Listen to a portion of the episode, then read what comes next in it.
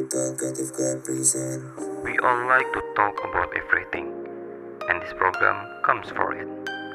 No matter who you are, we believe that everyone has a right to speak and be heard. Now, listen up and enjoy the show. Sebenarnya lingkungan kerja yang seru itu penting banget. Tapi kalau untuk yang pribadi sih, kalau misalnya aku udah stres banget, aku bersih-bersih gitu. Mungkin kita nggak akan dapat achievement ya, kita nggak akan dapat validasi dari orang lain mungkin, dan kita nggak akan bisa achieve apa yang kita mau achieve kalau misalnya kita nggak berada di mental state yang benar.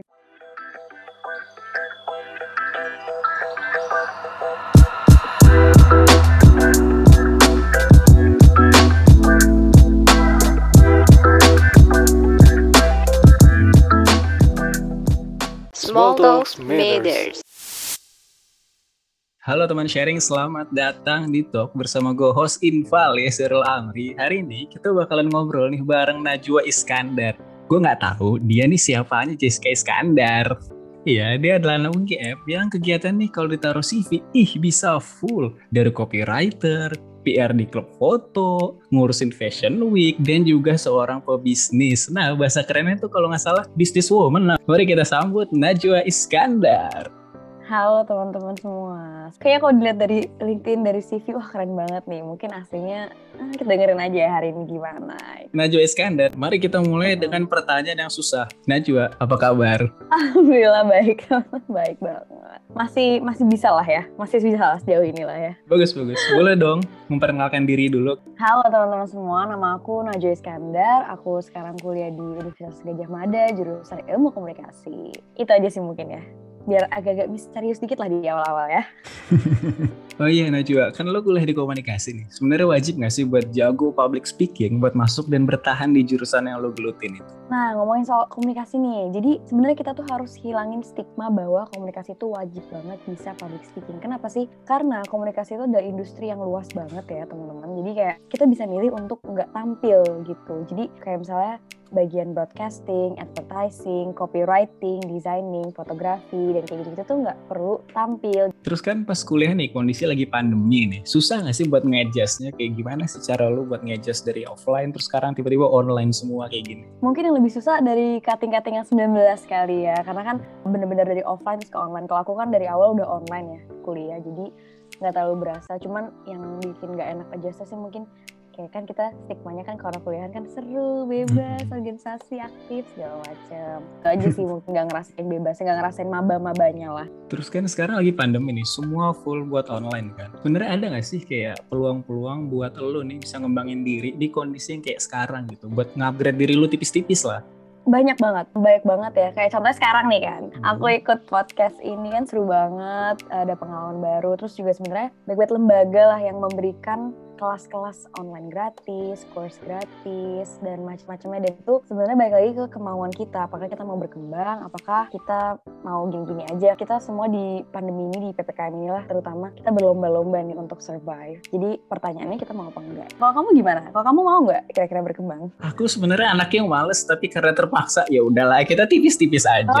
Oh, bener-bener, santai aja, santai kan. Pelan-pelan gitu lah. Ketika lu nih pengen kembangin diri, sebenarnya ada gak sih pengaruh dari support system lu buat lu bisa mengembangkan diri? Iya, ada pengaruh banget karena aku ini tipe-tipe orang yang recharge kalau misalkan lagi nongkrong atau ketemu orang gitu. Aku justru seneng banget karena di situ kayak tempat sharing, tempat sambat lah ya. Karena sekarang PPKM kan, sekarang lagi COVID, jadi nggak bisa gitu, nggak bisa kemana-mana. Jadi aku resolusinya itu dengan kayak gini-gini, ngobrol-ngobrol lewat Zoom, terus abis itu nongkrong-nongkrong online aja. Terus setiap malam-malam tuh teman-temanku suka nelpon gitu di line, kayak suka catching up, kayak apa kabar lu hari ini? Itu sesuatu yang menurutku kayak spesial banget karena mereka tahu bahwa I need that gitu loh. Kayak mereka tahu bahwa aku butuh reassurance bahwa teman-temanku we're not going anywhere gitu loh. Jadi teman sharing, Najwa nih mengibaratkan temannya itu chargeran HP.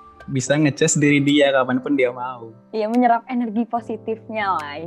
Terus ini kan lu suka hangout nih, suka dikelilingi orang baru juga. Nah, kondisi pandemi yang random kayak gini tuh ngaruh gak sih ke kondisi mental lu? Awalnya iya, jadi aku tuh baru sibuk-sibuk tuh baru-baru ini banget. Jadi kayak baru mulai sekitar 2 bulanan lah, sekitar aku ngurusin FFW Fashion Week itu aku baru sibuk karena harus ke Jogja dan kebetulan aku juga di DEMA kan, di DEMA mahasiswa, jadi aku bener-bener baru sibuk tuh di situ. Sebelum sibuk, aku orangnya tuh sedih-sedih, terus banyak pikiran lah gitu, anxiety, segala macam, banyak kekhawatiran. Terus ternyata setelah aku pikir-pikirkan, setelah aku telusuri lagi, jadi mungkin energi yang aku pakai dulu buat sedih-sedih, buat overthinking itu sekarang energinya aku pakai buat kesibukan-kesibukan aku. Ada perpindahan di situ, jadi makanya aku bisa survive lah di kesibukan-kesibukanku ini di masa pandemi juga. Terus apa sih momen lo yang bilang, gue pengen nih ikut organisasi atau gue pengen sibuk nih biar gue gak sedih-sedih banget. Nah itu momennya apa sih? Dari awal aku di UGM itu, aku tuh udah daftar-daftar, kemudian keterimalah di DEMA mahasiswa. Nah FFW ini tuh di bawah DEMA kan, yang bikin tuh DEMA. Jadi aku daftar lagi FFW. Pas FFW ternyata sibuk banget, dan kebetulan juga ada open recruitment OSPEC.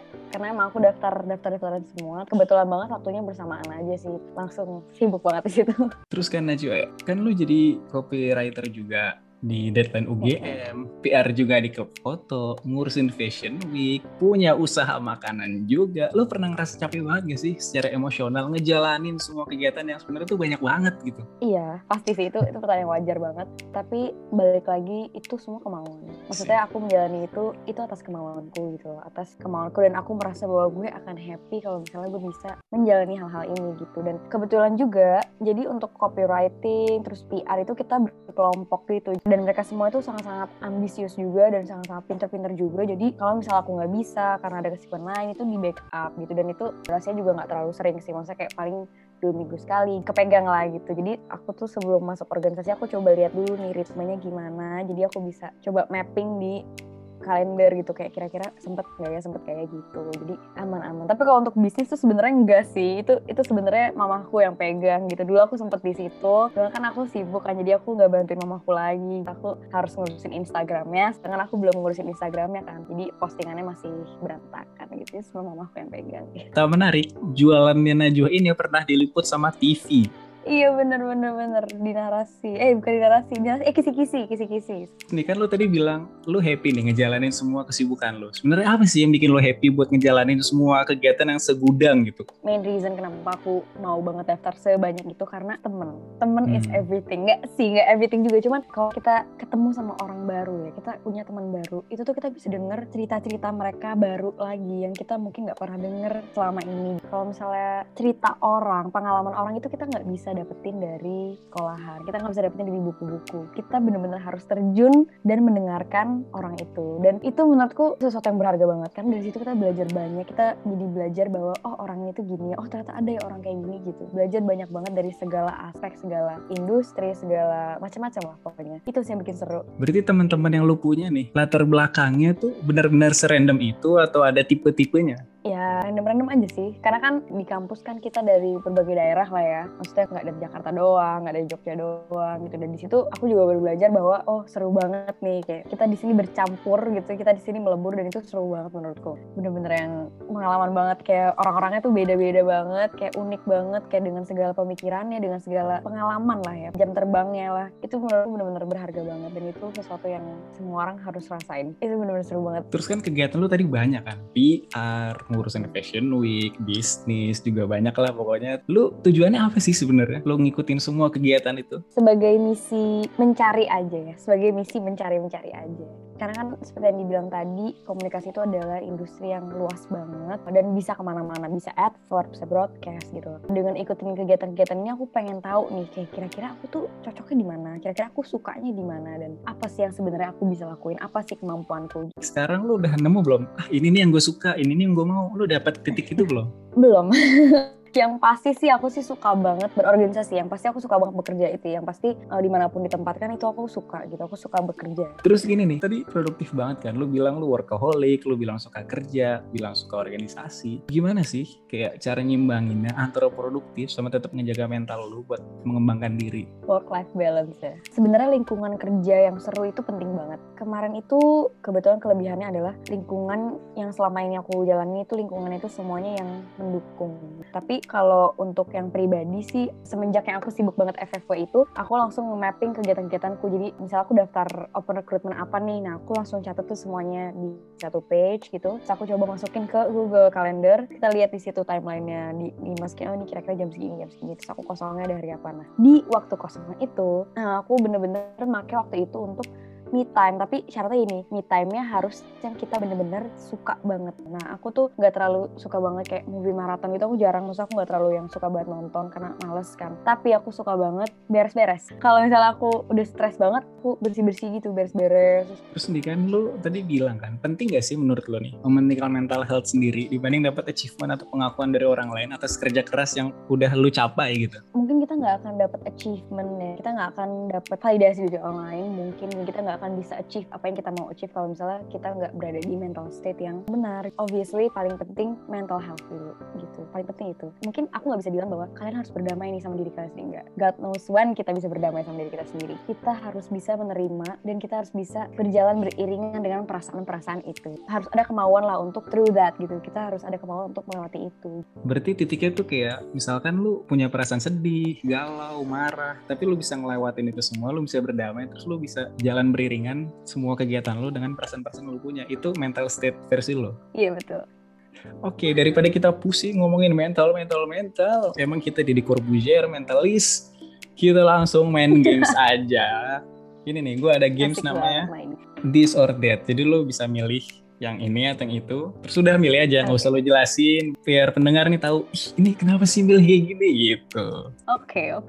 Yang pertama, lo lebih milih mana? Jadi kura-kura di kampus atau jadi kupu-kupu tapi ikut proyek orang di luar kampus atau freelance? Kura-kura atau apa sih? Oh iya, dia anak baru ya. Kura-kura tuh kayak kuliah rapat. Kura-kura boleh lah.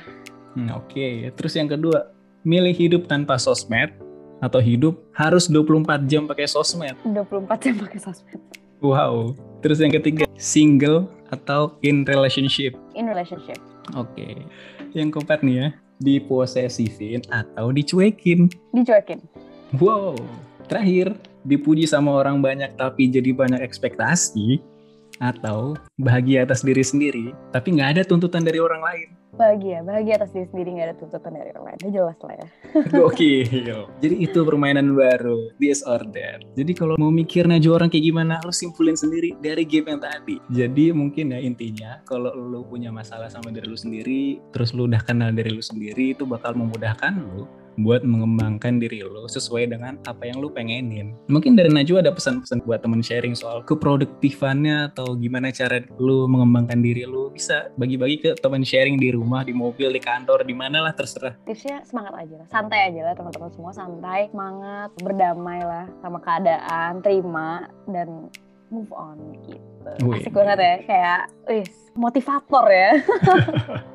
Anyway, makasih juga ya buat teman sharing udah dengerin obrolan kita. Terus makasih juga buat Najwa Iskandar yang tidak ada hubungannya dengan Jessica Iskandar ataupun Najwa Shihab. Betul? Betul. Bisa langsung promote juga Instagramnya, siapa tahu nih teman sharing mau lebih kenal juga, karena siapa tahu dapat jodoh dari teman sharing, kita nggak tahu kan. Oke lah. Di mana kalau mau di follow Instagramnya di @najwaisk. Asik.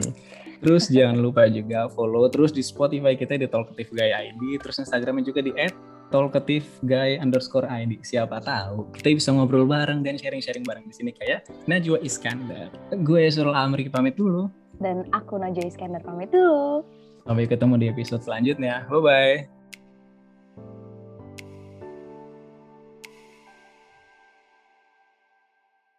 Don't forget to follow us on YouTube, Spotify, and Instagram at talkativeguy_id.